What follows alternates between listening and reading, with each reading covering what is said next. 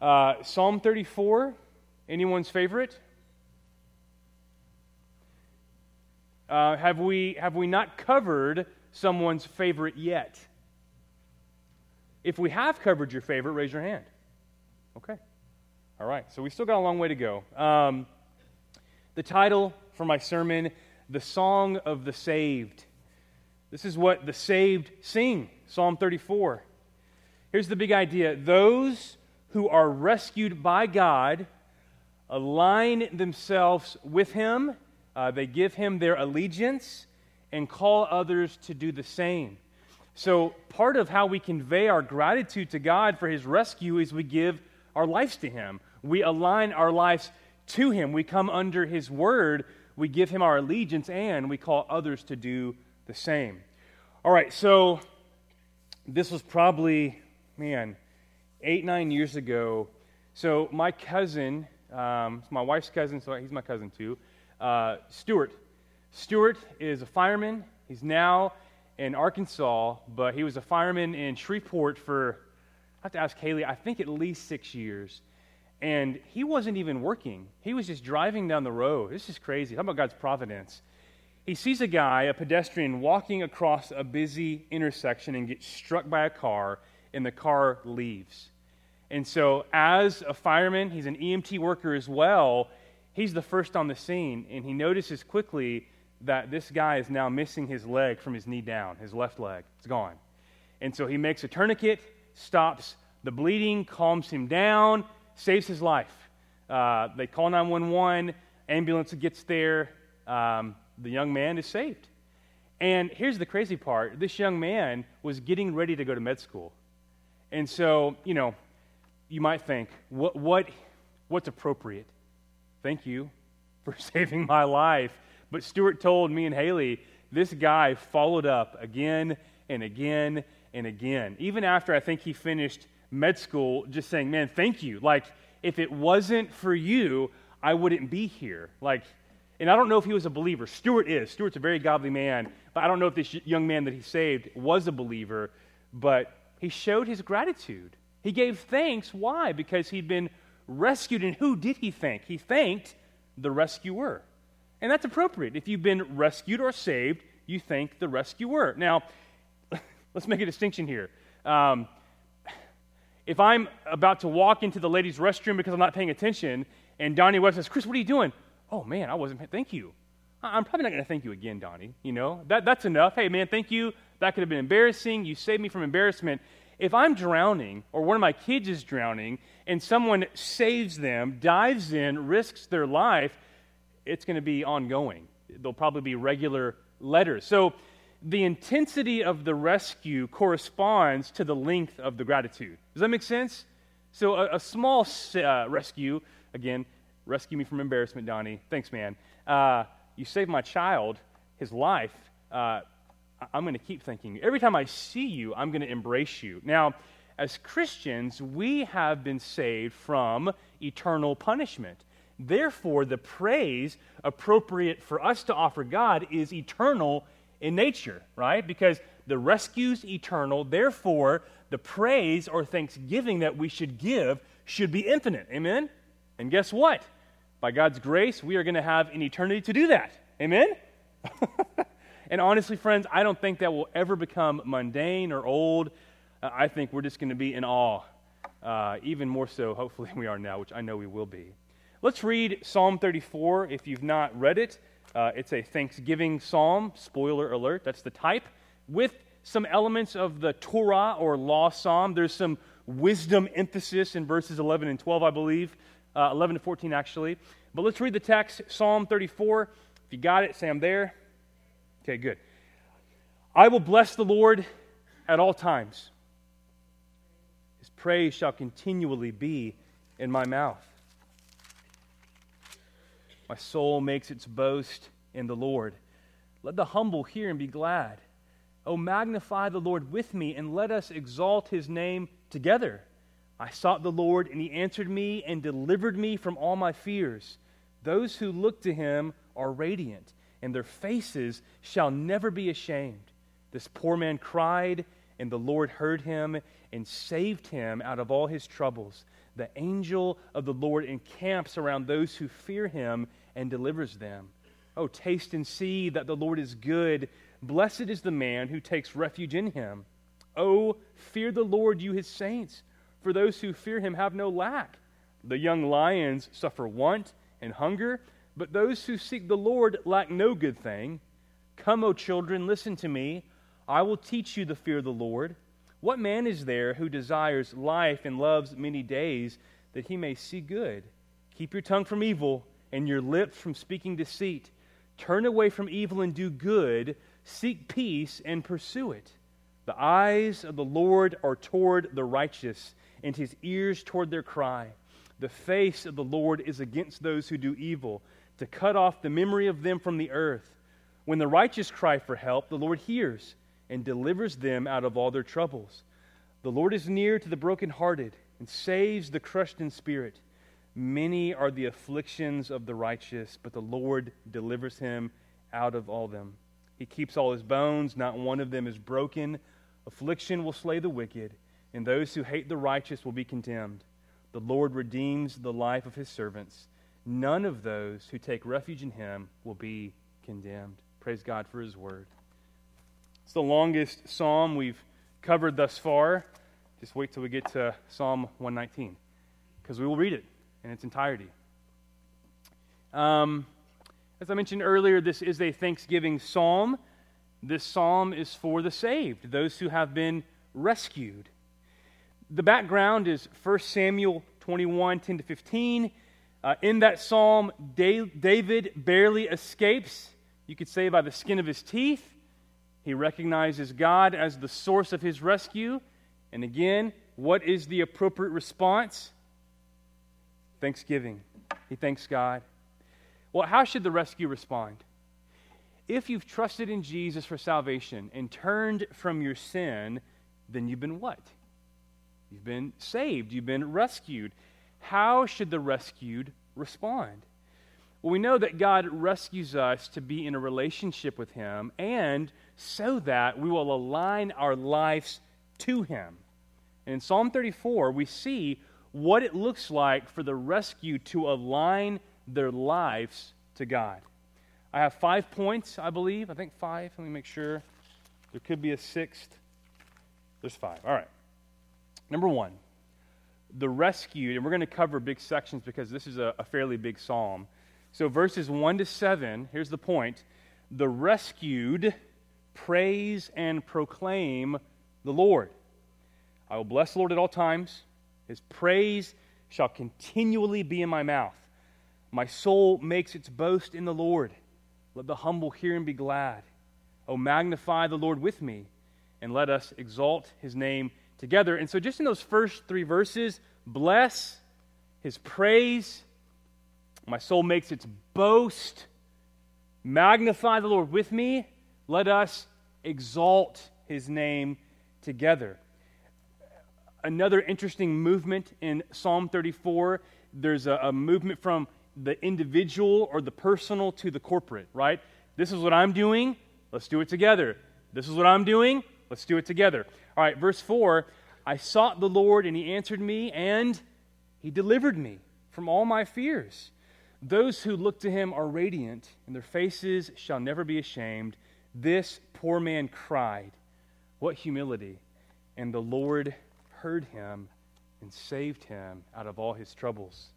The angel of the Lord, the Malach Yahweh, encamps around those who fear him and delivers them. We give God thanks for his rescue. Now, how often should we do this? Again, what's the correlation? The intensity or the severity of the rescue corresponds to the length or duration of the thanksgiving or the praise. Okay, so again, save from embarrassment. Thank you, Donnie. This is not a true story, by the way. I'm just saying it could happen.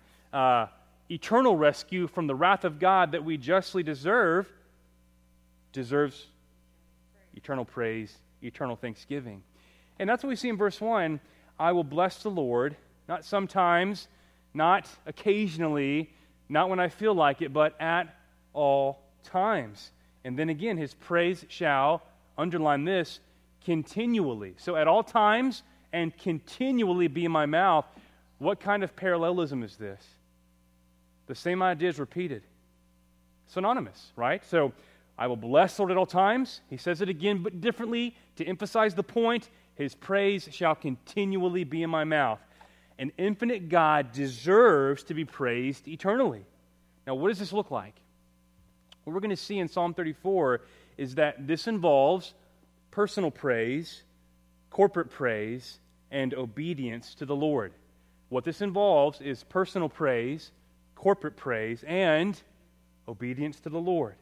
So, are you regularly praying? And in your prayers, are you regularly giving thanks to God for his saving work in your life? I, am meeting with a guy for discipleship right now. I'm so encouraged. Um, he's never been discipled, and we're meeting every week right now. And this past week, we talked about the importance of prayer. And I think he was just struggling with how to kind of structure or format my praying. Where do I start? Uh, what should it look like? And so we just talked about ACTS, right? That acronym ACTS. Start with adoration, then confession, then what's the T? Thanksgiving. And we spent a lot of time talking about thanksgiving and what we're thankful for and how we can communicate that to God. And then the final S is supplication. Those are your requests. Lord, give me wisdom, give me strength, bless my marriage, uh, praying for your lost neighbors, so on and so forth. But it was sweet. So, again, if you are praying, uh, are, are, they me centered prayers or are they prayers? Uh, are there prayers uh, directed to God, giving Him thanks for who He is and what He's done? Um, are you doing this with others. So again, you know, we, we pray and praise on our own. There's the personal aspect or the personal piece. But we, why do we gather? We gather to praise and to pray corporately. Amen? And then finally, are you praising God with your life, which is obedience? So again, those are kind of the three emphases in our passage in Psalm 34 the appropriate response to God, how we give thanksgiving, personal, corporate obedience. We talked about this uh, this past Sunday, but we gather because we are called to regularly remember who God is and what He's done. And we see that in Psalm 34. We see it, of course, all over the Bible. Here, David gets specific in his praise. This is verses 4 and 6. I sought the Lord, and he answered me, and delivered me from all my fears. Verse 6 This poor man cried, and the Lord heard him and saved him out of all his troubles praise God for specific times when He's acted in your life. Maybe He's delivered you from addiction, uh, depression, or deep hurt. And all of us as believers, we come together regularly to praise and thank God for the cross and empty tomb. Amen? This, and that's really at the heart of why we gather as a church. We gather every Lord's Day to give thanks for the gospel Jesus' life, death, and resurrection for sinners like us. We're commanded to do this. Hopefully, we find joy in doing this, and hopefully, we don't neglect this. Um, this further involves testimony telling. In a sense, David's giving his testimony God saved me from all my fears. I cried out for help, and God heard me, and He saved me. I, I want to make a distinction, though, because a lot of us were trained to believe that by giving our testimony, we were evangelizing.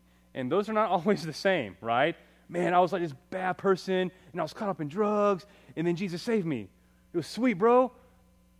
But the gospel wasn't heard in that, right? I mean, what I told kids when I did evangelism training at our church in Washington for our youth, if you're going to tell your story, make sure you tell how your story intersects with his story, or better, how his story intersects with your story. Because his story, Jesus' story, in evangelism must be heard. And what is his story? He lived the life we couldn't live, he died the death we should have died, and he rose again to save sinners like us. And that is my hope. That is my salvation. Amen? Next, we must acknowledge God's grace. These are kind of subpoints.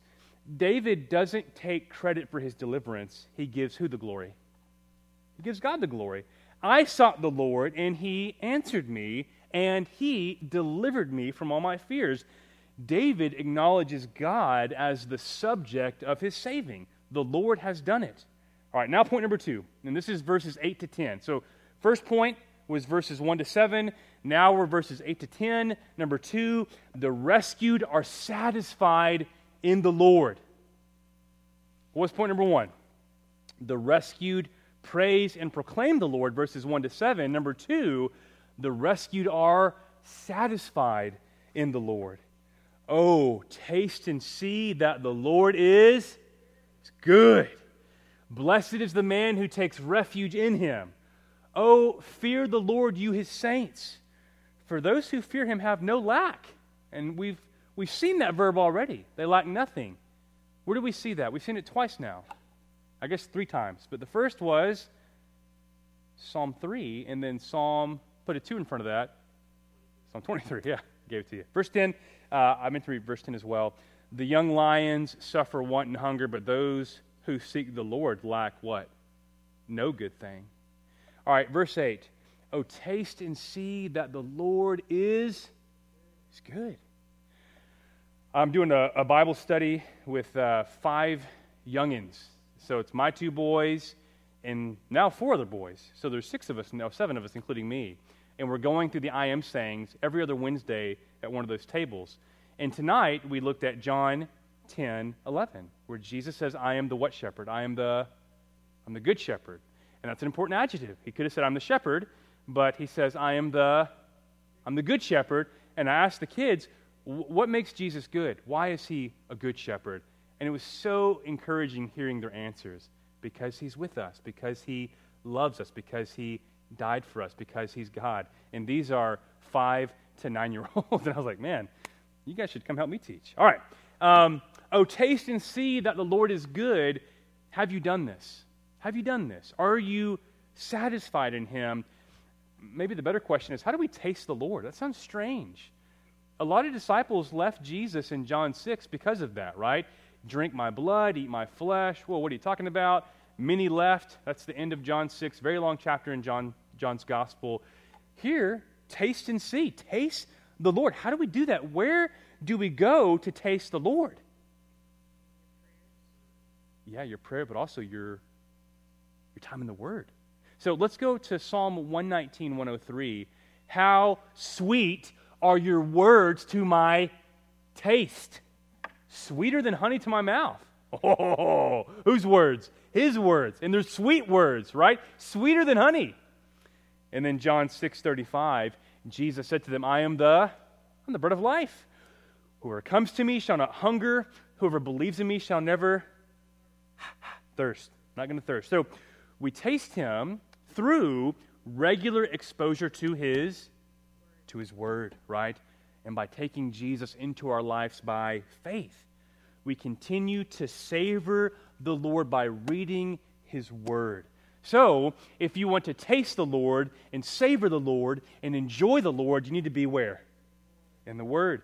Again, tonight, we talked about with the kiddos in John chapter 10 uh, how you know Jesus is the good shepherd. Of course, he lays down his life for the sheep. But then we talked about the sheep, and the sheep know his what?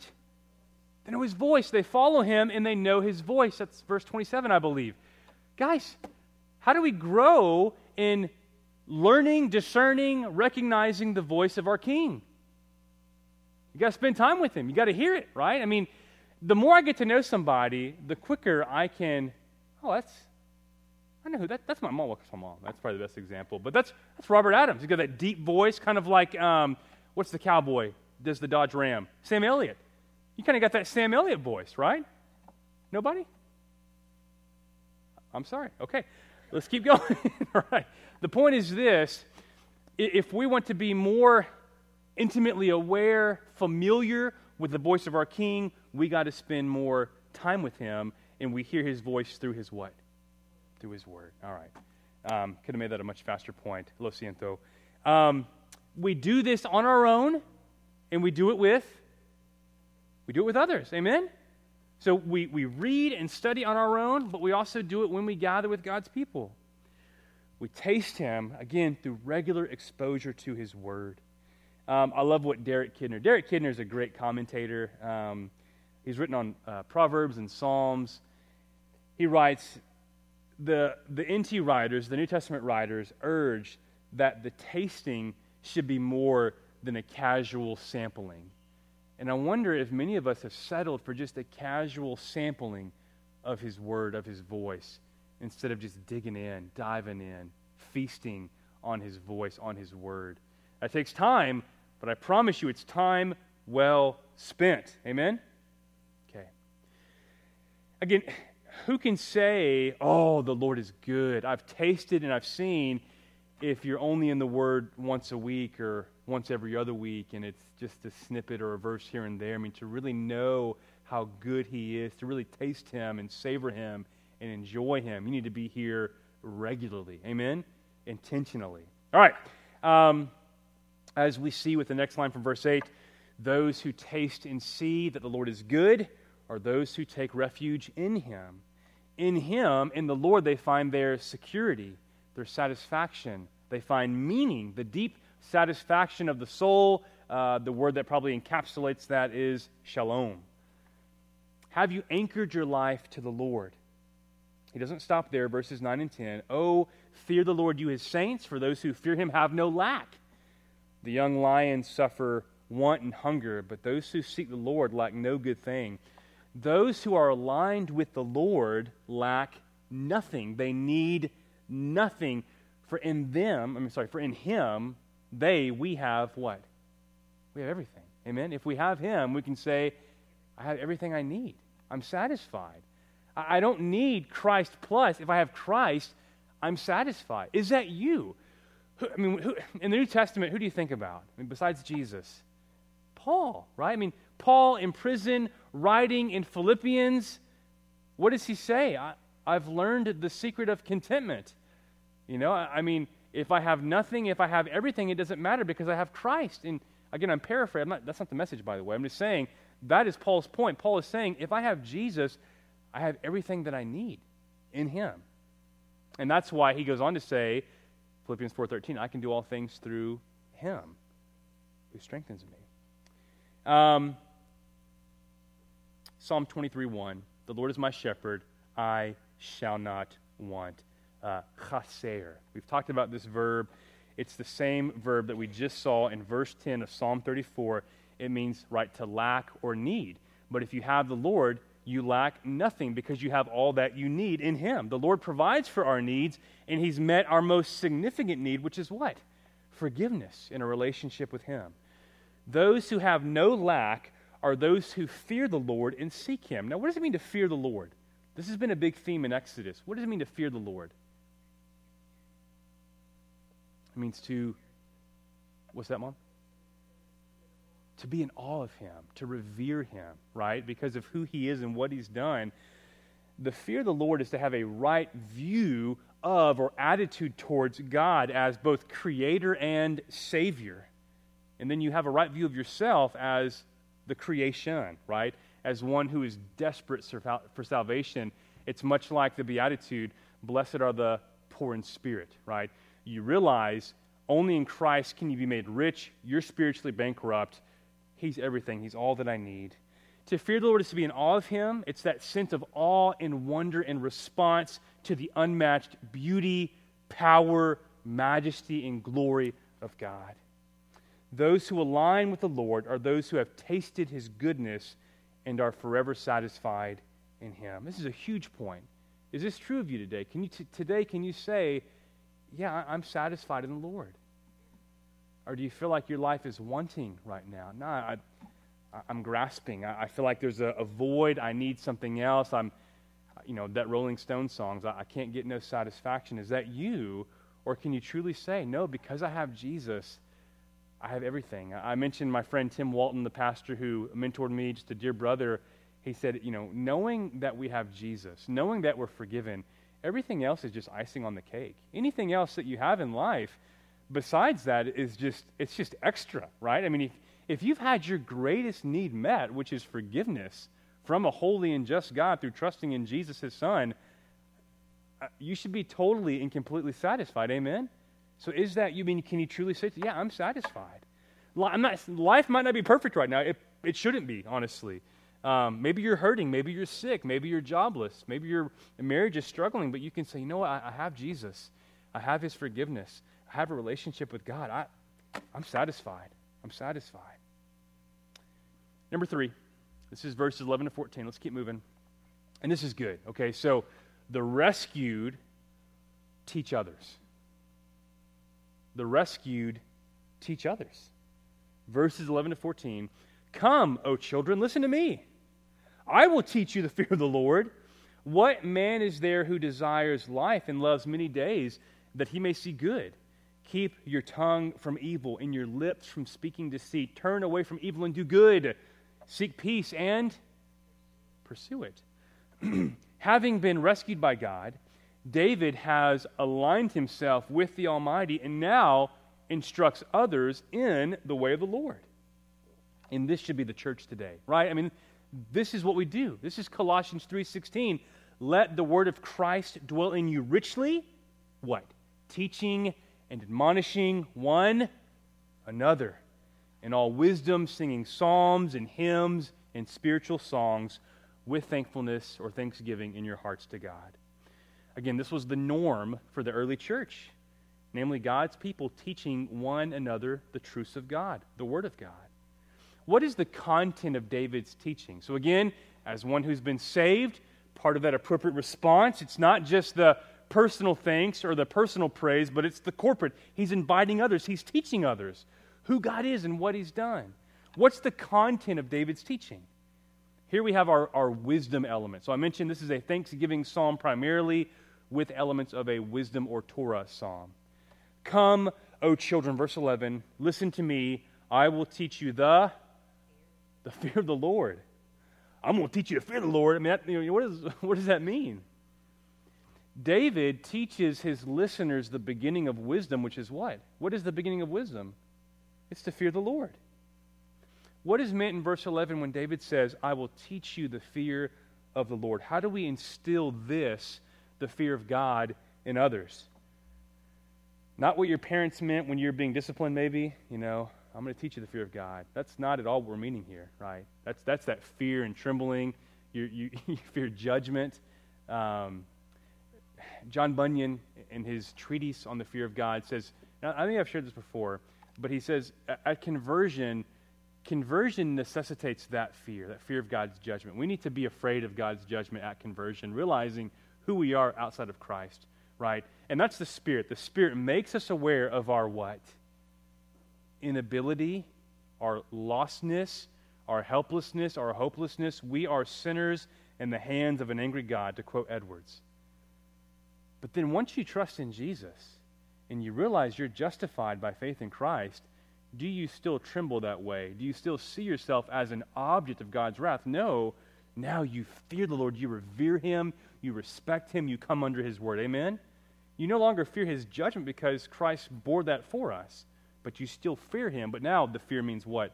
Reverence, awe, wonder at who God is and what he's done. So, how do we instill that in others? Where do we take them to find that? Where do we show them that? I would argue that this involves helping others to submit to the to the word of God. Who wants to grow in the fear of God? Then we should come under the the word of God. The word of God. If you were going to define this this process, what it involves, instilling this fear in God's people, what it looks like, I, I kind of highlight three things here submission, awe, and idol smashing. Getting rid of idols in your life. In order to help God's people do that, to prioritize Christ, to submit to Christ, to be in awe of Christ, we need to be in the Word of God with the people of Christ. Amen? But that involves time, doesn't it? Are you willing to spend that time with God's people? If you're going to teach somebody, if you're going to disciple somebody, what does that require? It's time, but it's time well spent. Amen? And we're called to do that. Um, David further unpacks what actively fearing the Lord looks like in verses 13 and 14. This is what it looks like to fear the Lord. Again, this is the appropriate response to God's rescue personal praise, corporate praise, and obedience to the Lord. Keep your tongue from evil and your lips from speaking deceit. Turn away from evil and do good. Seek peace and pursue it. Those who fear the Lord live lives that honor him and teach others to do the same. Amen? Those who fear the Lord seek to live lives that honor Him, and they want to teach others to do the same. So the question is right now, who are you investing in spiritually? Who are you discipling indoor being discipled by? Again, this involves more than just discipleship and instruction, but accountability and even correction.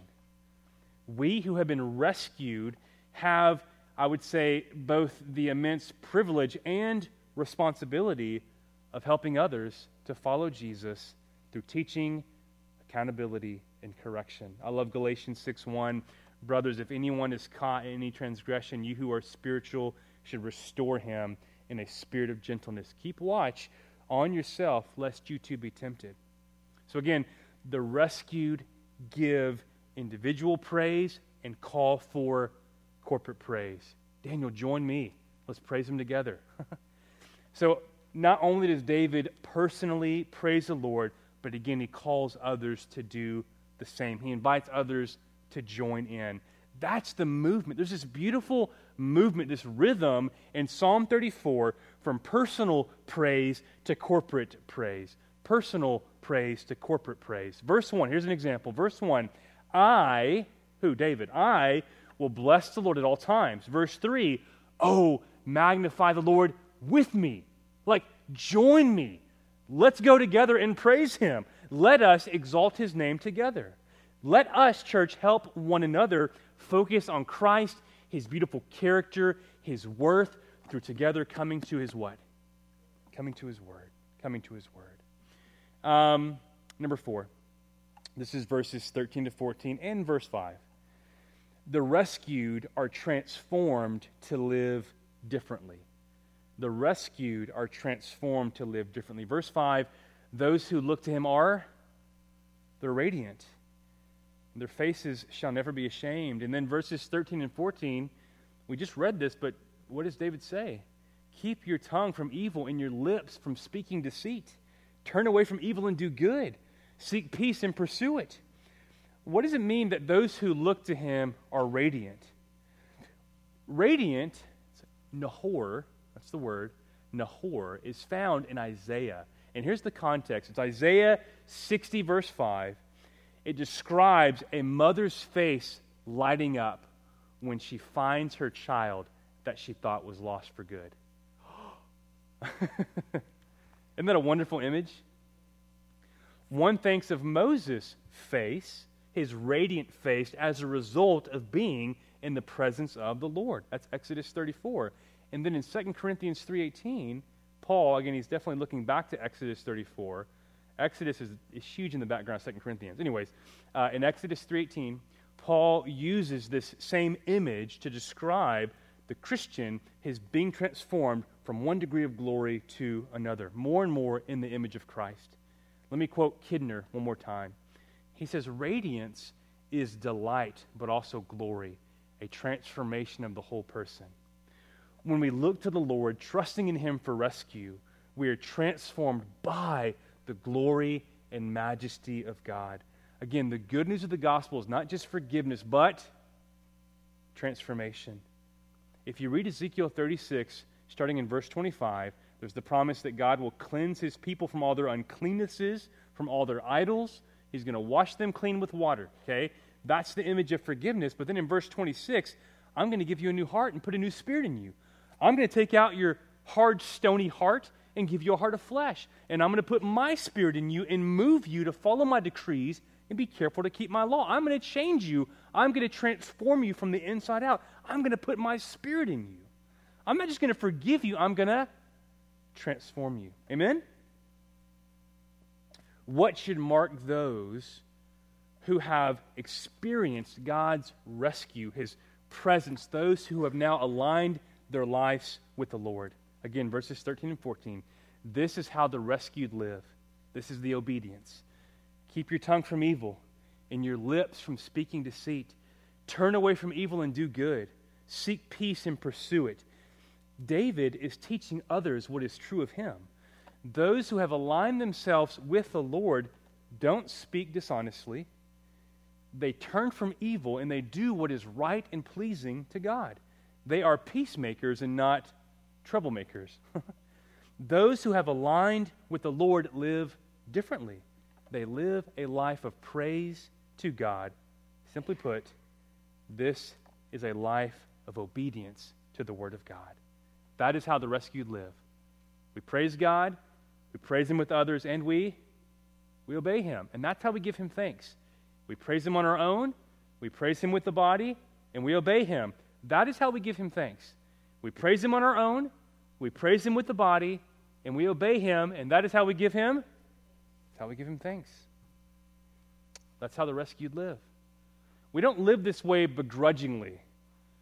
Like my son Luke sometimes, and I guess all my kids, right? Do I have to? And I always say, come on, guys, do this with a happy heart, right? As Christians, we follow the Lord joyfully. We obey Him joyfully because we have been saved from everlasting destruction. It is our response of gratitude to God for all He's done. The last point is this number five the rescued recount and trust the promises of God. Isn't it important that we review these things? Again, why do we gather? To remember, to review the gospel. I mean, have I shared this story? I, remember I was preaching through Mark's gospel to a youth group. Probably took a year to do that, maybe longer. And this one kid had the audacity. He goes, Man, it seems like all we were talking about is the gospel in our youth group. All we talk about is faith in Jesus and repentance. I said, That's all? That, that's all? And I headbutted him. I'm just kidding. No, I didn't. I was, I was sad. I was like, listen, man, we need to be reminded of this good news every single week who Jesus is and what he's done. Amen? We need to review it. And so, again, number five, the rescued recount and they trust the promises of God. All right, this is, man, this is my favorite part of the, the whole Psalm 34, verses 15 to 22. You ready? 15 to 22. Let's go. The eyes of the Lord are toward the righteous, and his ears toward their cry. The face of the Lord is against those who do evil, to cut off the memory of them from the earth. When the righteous cry for help, the Lord hears and delivers them out of all their troubles. The Lord is near to the brokenhearted and saves the crushed in spirit. Many are the afflictions of the righteous, but the Lord delivers him out of them all. He keeps all his bones, not one of them is broken. Affliction will slay the wicked, and those who hate the righteous will be condemned. Verse 22 The Lord redeems the life of his servants. None of those who take refuge in him will be condemned. And all God's people said, Amen. Amen. Again, this is such an important point. David spends a great deal. I mean, that's what? Uh, one, two, three, four, five, six, seven, eight verses recounting God's promises. He rejoices in these promises and he calls others to do the same, right? That's the movement. Here's what I'm doing. Join me so that we can do it together. God's plan has always been a body, a people. Amen? He saves individuals to be a part of a, a body. A body that is marked by continuous praise and thanksgiving. Good. All right, I want to answer two questions. Number one, how might we summarize these promises? How might we summarize verses 15 to 22? And then what do these promises teach us about God? So, four things here, quickly. Verses 15 and 17, here's how you can summarize verses 15 and 17. The Lord hears and responds to the cries of his people.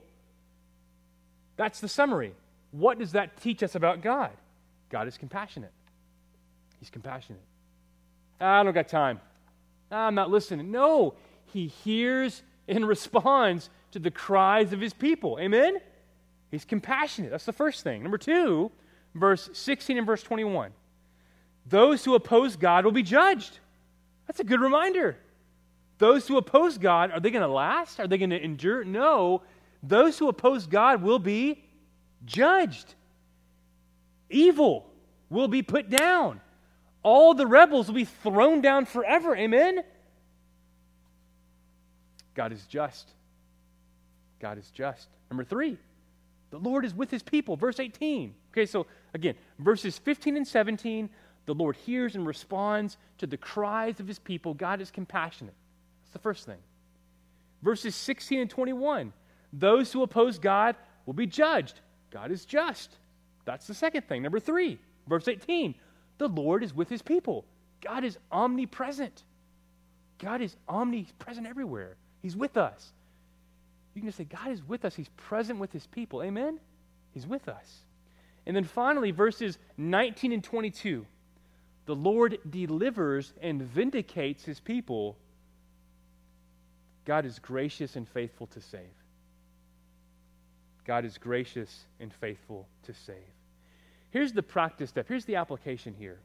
Spend time on your own and with God's people recounting the promises of God and then teasing out what those promises teach us about God's character. Amen? That is a great use of our time. That is why we gather. We gather to hear God's promises and to tease out what God's word teaches us about God, his character. What kind of God is he? What have we learned in Exodus so far? He's faithful to keep his promises. He saves. He's gracious. He's mighty. He's glorious. He's worthy. Amen? Where do we learn those things about God? In his. And we need to recount those things often. We need to review those things often. Is true? All right. And how should we respond? When we recount his promises and behold his character, that he's awesome and worthy. We should we should praise him and give him give him thanks. Give him thanks. This is pretty cool. Listen to how those who are aligned with the Lord are described in Psalm 34. These are the rescued. These are the saved. Listen how they're described in Psalm 34. Verse 2, the humble. Verse 7, those who fear him. Verse 9, his saints. Verse 10, those who seek the Lord. Verse 11, O children. Verse 15, the righteous. Verse 18, the brokenhearted and the crushed in spirit. Again, the humbled. Verse 22, his servants and those who take refuge in him. This is who we are in the Lord. Amen? May this psalm inform and transform the way you see yourself, your identity, your self worth. The last question, and then we'll pray. How does Psalm 34 point to Christ in the gospel? First, in Jesus, and I think I wrote these down for you. I didn't want to give you more blanks to fill in. In Jesus, the teacher par excellence has come. Jesus is the greater David, Jesus is the greater Moses.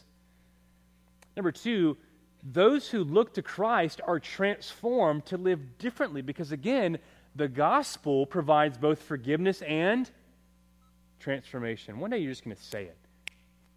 The gospel provides both forgiveness and transformation because those who look to him are they're radiant. They're transformed. Again, um, I forgot who said it. Um, I know Piper has said it. I don't think it originated with John Piper, but we behold to become. We behold Christ and the Word of God to become more like Christ. Amen? Those who look to Christ are transformed to live differently. Number three, Jesus is the righteous sufferer vindicated by the Father. I mean, this psalm points to Jesus who suffered, the righteous sufferer who was vindicated by the Father. How was Christ vindicated? Where did Christ suffer? Cross. And then he was vindicated by his resurrection. Amen. His resurrection. And again, do we suffer now? Yes. But will we too be raised? Yes. We look forward to resurrection life too. Amen? Man, I do. Then lastly, those who call out in faith to Christ for forgiveness will be saved. It's verses 4 and 6. I did have a, I'm sorry. So for the first one, in Jesus, right, the teacher par excellence has come, right? David teaches God's people, but who is the ultimate teacher par excellence? Jesus. That's verses 11 to 14. Those who look to Christ are transformed to live differently. That's verses 5 and 13 to 14. Jesus is the righteous sufferer vindicated by the Father, verses 19 and 20. And those who call out in faith to Christ for forgiveness will be saved, verses 4 and 6. Now, this is a rather long psalm. So, how might we prayerfully apply it? Um, rather than trying to pray through this entire psalm, I want us to look at a few verses and prayerfully apply those verses. Okay, so again, I'm going to do verse 1, verse 6, verse 8, verse 9, verse 11, verses 13 to 14. So, verse 1, I'm going to read it and then we're going to pray. Verse 1 I will bless the Lord at all times, his praise shall continually be in my mouth. That is an example of what kind of parallelism? Synonymous. Good. Here's the prayer Father, you are worthy of my forever praise, for you are eternal. Help me to praise you individually and corporately with your people. May my life bring you praise always. Verse 6 This poor man cried, and the Lord heard him and saved him out of all his troubles. Here's the prayer Lord, in my brokenness and desperation, I called out to you for mercy and forgiveness. You heard and you answered. In Christ I am saved. I am forgiven. You have rescued me from the greatest plight, eternal separation from you due to my sin.